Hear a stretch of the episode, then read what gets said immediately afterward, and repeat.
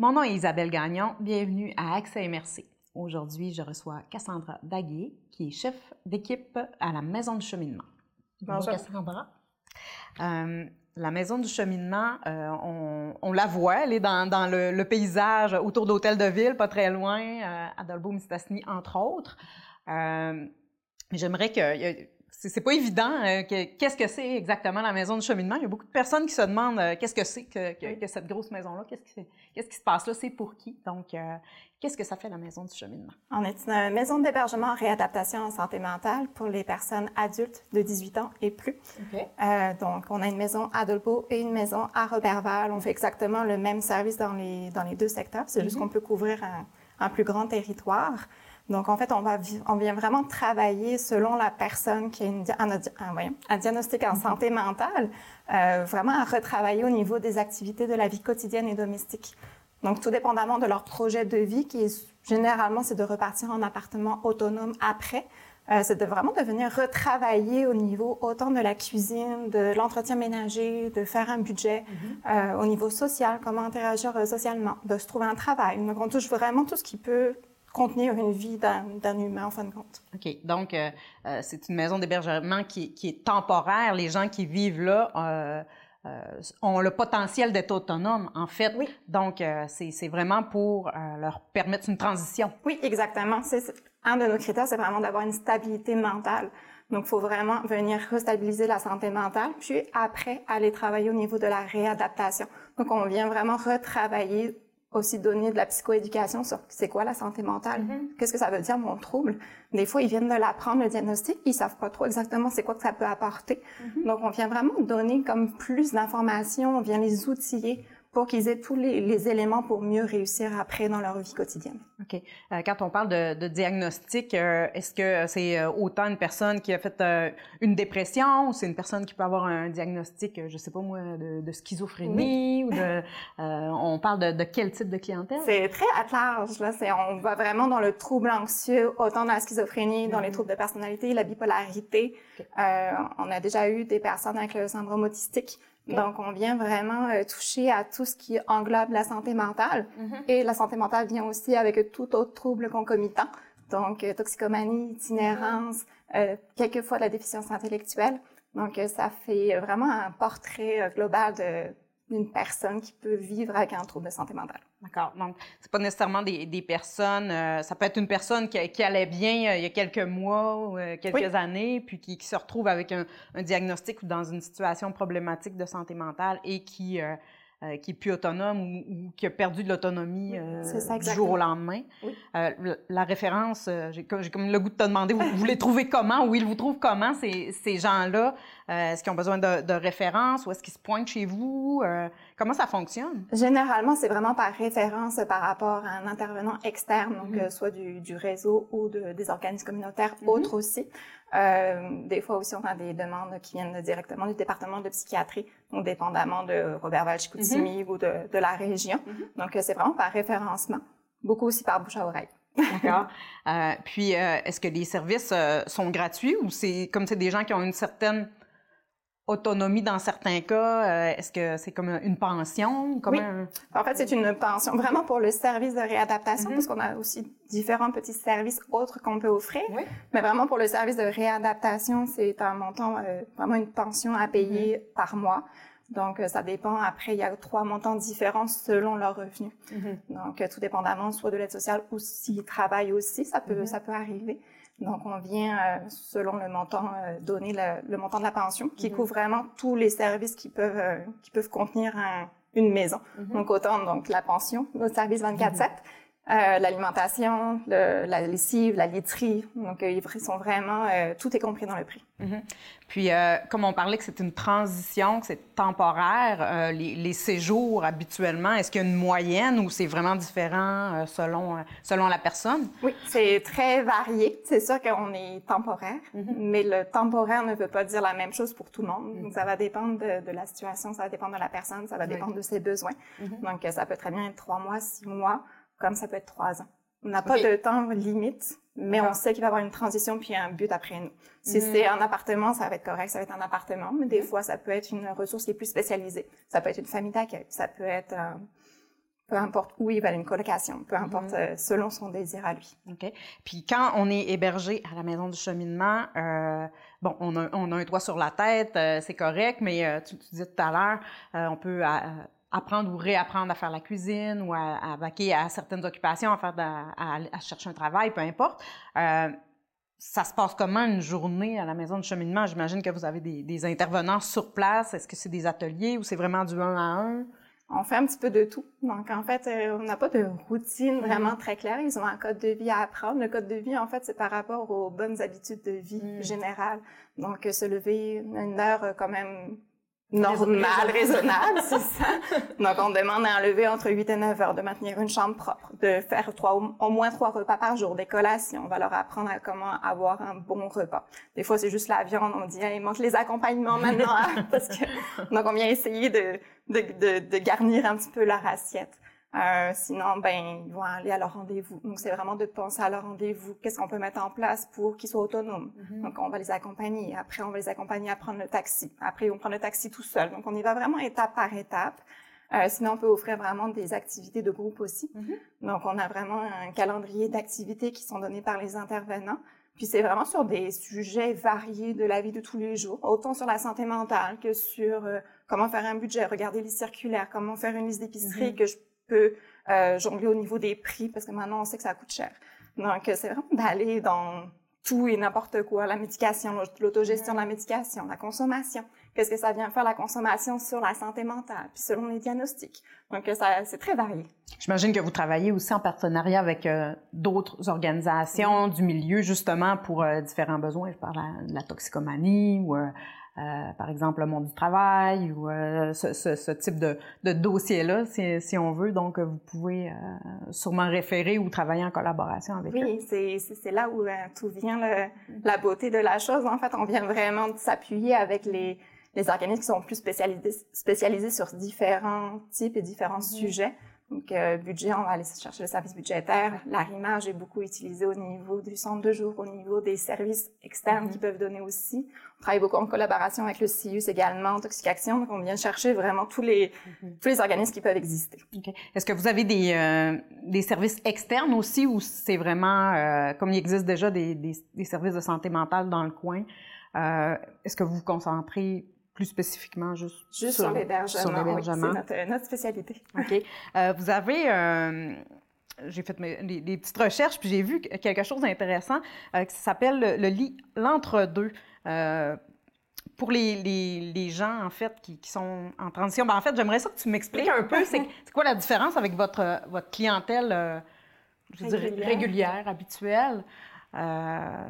Parce que de, de, ce que de ce que j'ai compris, c'était vers une transition pour être en, en, appartement, avoir une stabilité résidentielle. Mais c'est quoi la différence avec, les, avec les gens que vous accompagnez? C'est une petite particularité qu'on a juste à Dolbeau pas à Robertval. D'accord. Donc, euh, l'île l'entre-deux, il a existé depuis début 2021, il me semble. Mm-hmm. Donc, euh, c'est tout nouveau. C'est vraiment pour les personnes qui sont en situation d'itinérance ou qui risquent de l'être et qui veulent se sortir de la rue. Donc, c'est c'est un service qui vient au niveau de la stabilité mm. et de la relocalisation quand c'est possible, parce qu'on sait que c'est difficile d'aller chercher les appartements présentement.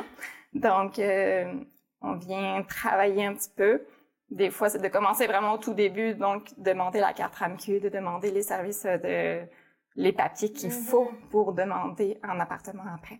Donc, on commence de la base. OK. Donc, vous pouvez avoir euh, parmi votre clientèle des personnes euh, non seulement qui sont aux prises avec euh, des problèmes de santé mentale, mais qui sont en situation d'itinérance. Oui, c'est ça. C'est un programme gratuit de 30 jours maximum, donc un programme sur quatre semaines mm-hmm. où on, vient travailler. On, leur permet une période de repos parce qu'on mm-hmm. sait que quand ils sont dans la rue, c'est de la survie.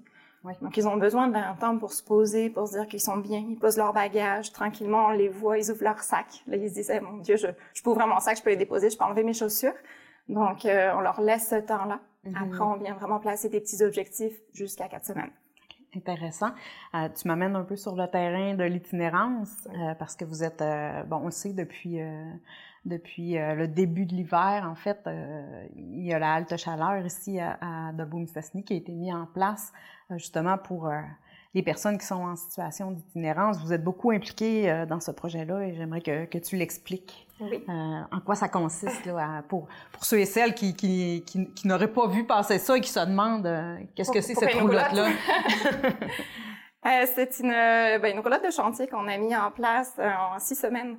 on s'est affilié avec d'autres organismes communautaires et le CIUS pour penser à un projet pour mm-hmm. aider les gens qui sont en situation d'itinérance parce qu'on sait qu'elle a grandement euh, augmenté dans les derniers mois à Dolbo. Donc, on voulait vraiment venir aider ces personnes-là mm-hmm. pour euh, l'hiver.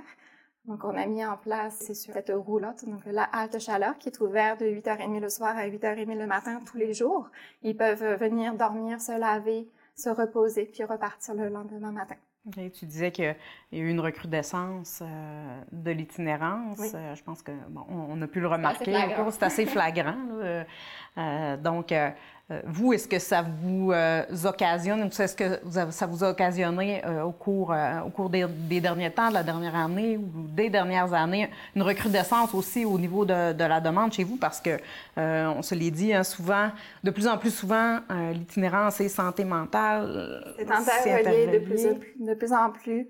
La, notre clientèle, on voit qu'elle a changé dans les deux dernières années. Ah oui. Donc, on est beaucoup, oui, beaucoup plus dans l'itinérance, dans l'itinérance pure et dure, si je peux mm dire ça comme ça, là, que vraiment, il n'y a pas de toit. Donc, euh, oui, au niveau de nos services, on a beaucoup de personnes que si on ne les intègre pas, ils n'ont pas de logement. Euh, le lit d'itinérance, le lit l'entre-deux est mm. beaucoup sollicité pour cette raison-là aussi. Le, un service de lit de crise également que la majorité des personnes qui sont en lit de crise, c'est de la situation d'itinérance. Donc euh, oui, on est vraiment euh, très sollicité, veut, veut pas, et on a dû s'ouvrir aussi, parce que nous, notre spécialité, c'était la santé mentale et non l'itinérance. Oui. Donc on est venu euh, un peu se spécifier là-dedans et en apprendre davantage, et on n'a pas eu le choix parce que ça fait partie de nos vies maintenant. Mm-hmm. Donc la roulotte, la halte chaleur vient appuyer ça également. Ça démontre que, que, le besoin est là. Oui. Qu'est-ce qui fait en sorte que, ben, en fait, là, vous êtes fiduciaire de, de, de la halte chaleur et vous êtes responsable aussi, je crois, à Robertval parce que euh, de, de, la résidence ou euh, de, Oui, il y en a un centre de jour. Un centre de jour. Euh, qu'est-ce qui, qu'est-ce qui fait en sorte qu'à Dolbeau-Mistassini, on est bon, on a eu ce, je dirais ce refuge-là de dernière minute, mais en on voit dans ailleurs dans la région, en fait, euh, que, des maisons ou des, vraiment des, centres de plus grande envergure qui, sont mis en place. Euh, Est-ce que c'est euh, euh c'est pas un problème qui, date seulement des, derniers mois? Je dirais. Qu'est-ce qui a fait en sorte que, que qu'ici, c'était un, un peu plus long ou est-ce que bon, ça a été plus difficile de trouver une solution? Plus long, non. c'est juste que euh, elle est devenue plus visible à Robertval mm-hmm. avant. Donc euh, l'année dernière, il y avait juste une roulotte aussi à Robertval. C'est juste cette année que là, ils sont vraiment allés dans la dans le, le centre de jour et le refuge avec la mm-hmm. maison des sans-abri également. Euh, donc, Dolbo, il y a toujours un petit décalage. Puis là, on, est, on a vu que c'était arrivé un petit peu avant l'été. Mm-hmm. euh, plus de personnes en situation d'itinérance qui n'ont vraiment pas de toit. Avant, elle était plus cachée. Mm-hmm. Les gens en situation d'itinérance, ils allaient d'un canapé à l'autre. Là, il n'y a plus de canapé. Donc, euh, c'est ça qui sont lié intimement à la, la, problématique du logement. En fait. Oui, puis beaucoup de pertes de, de, de, maisons de chambre à Dolbo. Il y a eu mm. beaucoup d'incendies, malheureusement, au niveau des maisons de chambre. Donc, ces personnes-là qui étaient dans ces milieux, qui, qui avaient quand même une haute tolérance, ils les ont perdus. Mm-hmm. Ils ont nulle part, plus nulle part où aller. C'est là où ça a augmenté, plus visible, euh, plus dérangeant peut-être mm-hmm. pour certaines personnes. Donc, c'est sûr que ça a fait beaucoup mm-hmm. plus parler. C'est là où on vient je dit qu'il faut faire quelque chose. OK. Et euh, bon, comment, je, comment ça se passe actuellement? Euh, c'est un premier hiver, c'est un premier test. Euh, euh vous, vous chapeautez le, le, projet. Comment, comment ça va? Comment ça se passe? C'est en général, oui. C'est très utilisé. Là, elle est utilisée à toutes, euh, toutes les nuits. Mm-hmm. euh, on voit que le besoin est là. On répond à un besoin. Mm-hmm. On est conscient que ça répond juste à un petit besoin. C'est un pansement sur, sur un gros bobo. Mm. Il n'est pas guéri. Donc, on sait qu'il faut, euh, faut continuer notre travail, puis il faut voir plus loin. Qu'est-ce qu'on peut faire de plus qu'une mm-hmm. qu'une roulotte? Oui. Donc, euh, les discussions elles vont, elles vont commencer, c'est sûr. Mm-hmm. Puis, il y, a un, il y, a un, comité qui, euh, qui se charge de, de ça dans la MRC de Maria Chapdelaine. Donc, on peut penser que, à la lumière de ce qu'on va avoir vu cet hiver avec la roulotte, il y a des possibilités que le projet progresse au cours ça, On espère, puis ça, nous, ça nous donne des chiffres Ça nous Mhm. donne un point sur quoi s'appuyer pour démontrer que le besoin est là aussi. Mhm. Euh, donc, il y a ce comité-là que, oui, il va il s'asseoir, il va regarder, il va aller étudier les statistiques à Mhm. Dolbo. Et aussi, on a le comité clinique qui se, qui se, qui se regroupe à toutes les semaines euh, parce qu'on a comme le besoin aussi, puis le- l'envie de donner des services à ces personnes-là. Donc, on est, on se, on se, on se réunit à toutes les semaines pour vraiment voir qu'est-ce qu'on peut faire cliniquement avec ces personnes-là, quels Mhm. services on peut aller leur donner, euh, où est-ce qu'on peut aller appuyer pour qu'ils se sentent au mieux aussi. Euh, Je te ramène un petit peu à, parler de, de santé mentale. euh, Je vais utiliser ton terme pur et dur. Euh, vous devez aussi, j'imagine, euh, faire de, de la sensibilisation dans le milieu par, ou euh, travailler sur des tables parce que, bon, on, a, on a reçu, euh, entre autres, à la Fondation Équilibre, on a reçu l'arrimage déjà à, à- à l'émission et puis euh, euh, la hausse des problématiques de santé mentale ressort toujours. Donc, c'est quelque chose que vous avez remarqué aussi. Oui. Tu l'as dit. Oui. Donc, euh, euh, vous faites de la sensibilisation aussi dans le milieu? On est, euh, c'est sûr que nous, on est, c'est- ça ne fait pas partie de notre Mhm. mission au niveau de la collectivité. Donc, on vient l'appuyer différemment Mhm. avec les personnes qu'on a qui viennent, euh, ben, nos, nos résidents, nos usagers qui Mhm. viennent. Donc, euh, c'est ça qu'on vient leur appuyer sur eux. Oui, tu as un problème de santé mentale, mais tu es aussi un humain avant Mhm. tout. Donc, la prévention vient aussi par eux-mêmes.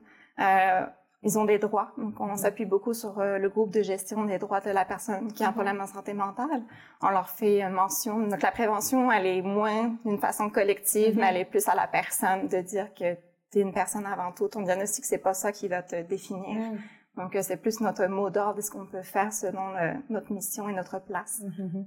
Vous avez participé au balado, euh, d'ailleurs, de la Fondation Équilibre, hein, Oui. toute la vérité, donc euh, que, que les gens peuvent, euh, peuvent écouter et, euh, et regarder euh, encore aujourd'hui. Donc, euh, est-ce qu'il y a des projets qui s'en viennent au cours de la prochaine année, mis à part euh, de travailler, continuer à travailler là, sur, euh, sur ce, ce beau projet peut-être de, de, de refuge pour les personnes euh, sans abri, mais euh, plus spécifiquement à la Maison du cheminement? Plus spécifiquement, c'est sûr que le Lille entre deux, c'est Mhm. des projets qui sont euh, de courte durée. Oui. Donc, on vient d'apprendre qu'il a été reconduit pour deux ans. Donc, euh, on n'a pas d'autres projets, oui. On n'a pas d'autres projets, mais on s'appuie à, à consolider et à aller s'améliorer dans le projet qu'on a présentement, le, le Lille entre deux. Mhm. Cassandra, merci beaucoup d'avoir été avec nous. On vous souhaite un, un bon succès et une belle suite pour, euh, pour vos projets dans la prochaine année. Je vous remercie d'avoir été là. Je vous donne rendez-vous la semaine prochaine pour un autre Accès immersif.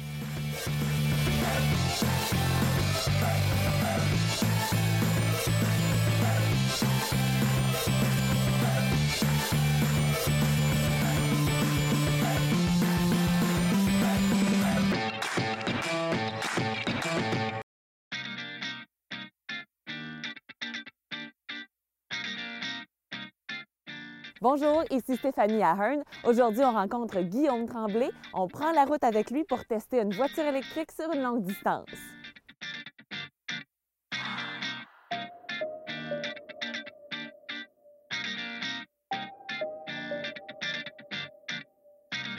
Alors, bonjour Guillaume. Bonjour Stéphanie. D'abord, parle-nous du modèle de véhicule électrique que tu conduis. Ouais, C'est une Kona Ultimate euh, 2019.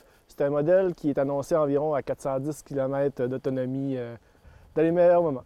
On a moins 15 au thermomètre aujourd'hui. Oui. On le sent, hein, c'est pas chaud. Oui, Peux-tu nous parler euh, de l'effet du froid sur l'autonomie justement du véhicule électrique? on va parler de l'adhérence au sol à cause de la neige, euh, l'épaisseur un peu de la- de l'air qui, est plus, euh, qui est plus lourde. Euh, donc, ça nous fait perdre beaucoup d'autonomie. Il y a le chauffage aussi également de l'habitacle. Mais on tombe environ à 295 annoncés en ce moment. Donc, on va voir à la fin du parcours euh, qu'est-ce que ça va donner. Justement, le parcours, qu'est-ce qu'on fait aujourd'hui? Quelle route on fait? Oui, donc on va faire un aller-retour à Québec. Donc on va faire environ euh, 400, 400 km de, de route si on veut. Donc euh, on va voir euh, qu'est-ce qu'on va avoir. Sur le 410, c'est sûr qu'on n'aura pas ça, mais on va voir ce que ça va donner. Bien, justement, quels sont les trucs peut-être pour maximiser l'autonomie du véhicule en journée d'hiver comme ça? Là? Oui, on a ce qu'on appelle le préchauffage. Euh, on dirait normalement, on va démarrer à distance sur un véhicule euh, à standard à, Ouais. à essence.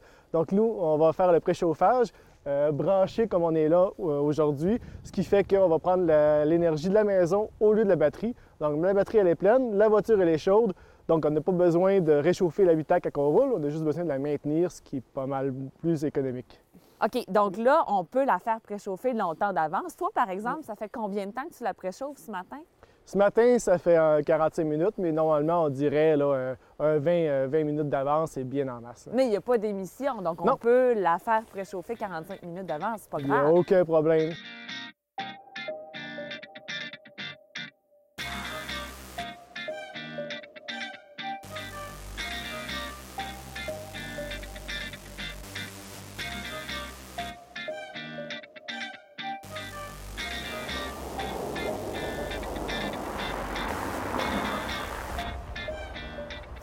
Guillaume, on est rendu à l'étape. Les statistiques de ton véhicule affichent quoi en ce moment? Oui, il affiche que pour. euh, on a fait 120 km en ce moment, donc de Jonquière à l'étape. Euh, il nous reste 54% de batterie, ce qui nous donne une estimation d'environ 175 km d'autonomie restante. Est-ce qu'on a besoin de se recharger ici? On n'aura pas besoin de se recharger. On a une consommation de, 100 de 24 kWh euh, pour le début. On est en montée, donc dans une pente. La deuxième partie du parc des Laurentides est en descendante. C'est une voiture électrique. On se recharge en descendant parce qu'on va comme appliquer un frein qui va remettre de l'énergie dans la batterie, ce qui va nous faire baisser notre taux de consommation. Donc 175, on va sûrement pouvoir en faire plus que ça. On se rechargera rendu à Québec. Ici, à l'étape dans le parc des Laurentides, c'est une super station. Il y a plusieurs bornes. C'est facile de se recharger. Oui, Stéphanie, ici, on a six bornes rapides euh, du circuit électrique. On en a deux à 100 kW et on en a quatre à 50 kW. Donc, euh, on n'a vraiment pas d'attente, c'est sûr. Euh, avec euh, les deux de 100 kW en plus qui rechargent plus rapide pour les voitures qui peuvent avoir euh, ce, ce genre de rapidité-là. Bon, ben génial. Donc, on s'en va du côté de Québec? Oui, on s'en va se recharger à Québec. Parfait.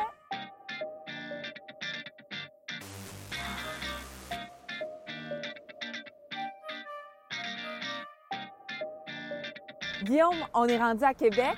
Fais-nous peut-être une petite euh, mise à jour de tes statistiques de véhicule. Oui, donc je suis rendu à 25 euh, de, batterie de restante, euh, ce qui me donne un 74 km d'autonomie restante pour un total qu'on a fait de 105 km. Donc, Donc- on est correct. On s'est Oui. rendu à Québec, mais là, il faut recharger. Il faut recharger en effet. Euh, Est-ce que c'est compliqué de trouver des bornes? Non, puis maintenant, il y en a vraiment partout. Euh, Circuit électrique a posé beaucoup de bornes euh, cette année, donc euh, vraiment pas de problème. Donc, Guillaume, combien penses-tu que ça va prendre de temps à recharger en ce moment? Euh, J'estime environ une demi-heure. On va augmenter jusqu'à 70% pour Québec, puis on va peut-être redonner un petit boost à l'étape quand on va redescendre. OK, donc on n'a pas besoin d'atteindre le 100% pour repartir.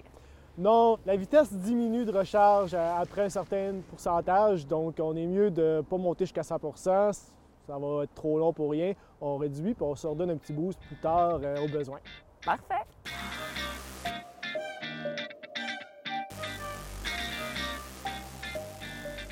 Guillaume, on est de retour chez toi à Jonquière. En tout et partout aujourd'hui, combien ça t'a coûté faire l'aller-retour Jonquière-Québec?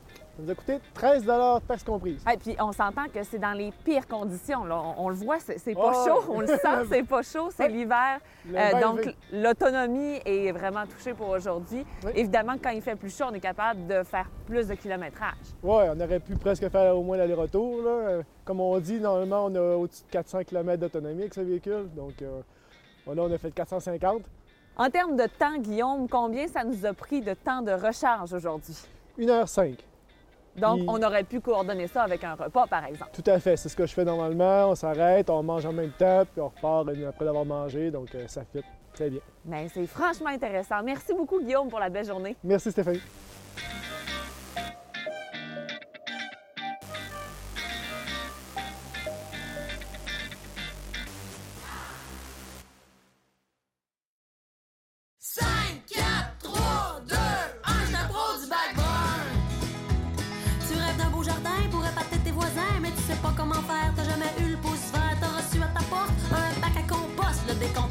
Décompte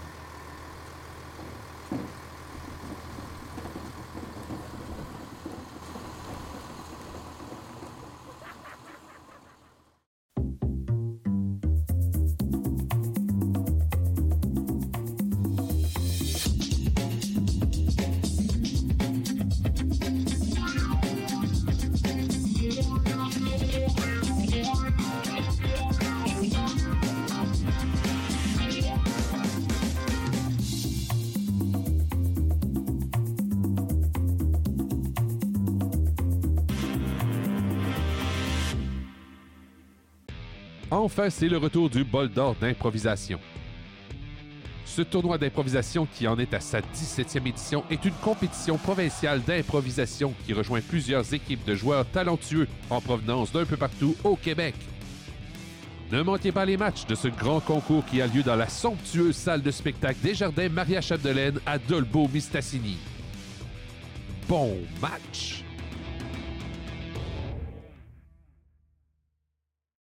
Bonjour, bienvenue au studio chez soi. Mon nom est Joanie Pronovo.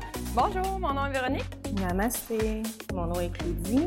Aujourd'hui, je vais vous offrir une séance de yoga. 3, 4, et 4, 3, 2, marche en V. On repart ça. Maintenant, c'est parti, 30 lézards. Let's go. On fait le guerrier inversé.